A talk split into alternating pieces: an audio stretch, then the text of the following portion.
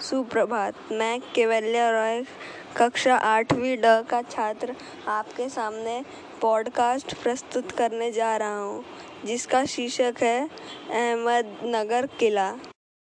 अहमदनगर किला महाराष्ट्र के अहमदनगर के पास भिंगार नदी पर स्थित एक किला है। जिसका निर्माण पंद्रहवीं और सोलहवीं शताब्दी के दौरान निज़ाम शाह वंश के पहले सुल्तान मालिक अहमद ने करवाया था। इसे ब्रिटिश राज के दौरान जेल के रूप में इस्तेमाल किया गया था। वर्तमान में किला भारतीय सेना के बख्तरबंद कोर के प्रशासन के अधीन है।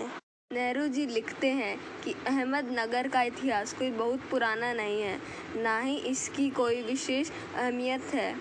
इस किले से जुड़ी चाँद बीवी नामक साहसी महिला की कहानी प्रसिद्ध है। जेल में बागवानी के लिए खुदाई करते समय नेहरू जी को ज़मीन की सतह के काफ़ी नीचे पुरानी दीवारों के हिस्से, गुंबद और इमारतें ऊपर हिस्सा मिले। जेल में अधिकारी आगे बढ़ने की अनुमति नहीं देते थे, इसलिए उन्होंने कुदाल छोड़कर कलम उठा ली। अहमदनगर किले का उपयोग ब्रिटिश राज के एक जेल के रूप में किया था, और यहीं पर जवाहरलाल नेहरू, अबुल कलाम आज़ाद, सरदार पटेल और भारतीय राष्ट्रीय कांग्रेस ने नौ अन्य सदस्यों को लगभग तीन वर्ष तक हिरासत में रखा गया था। हिस्ट्री ऑफ़ इंडिया नाम की लोकप्रिय किताब जो जवाहरलाल नेहरू ने अहमदनगर किले में कारावास के दौरान लिखी थी।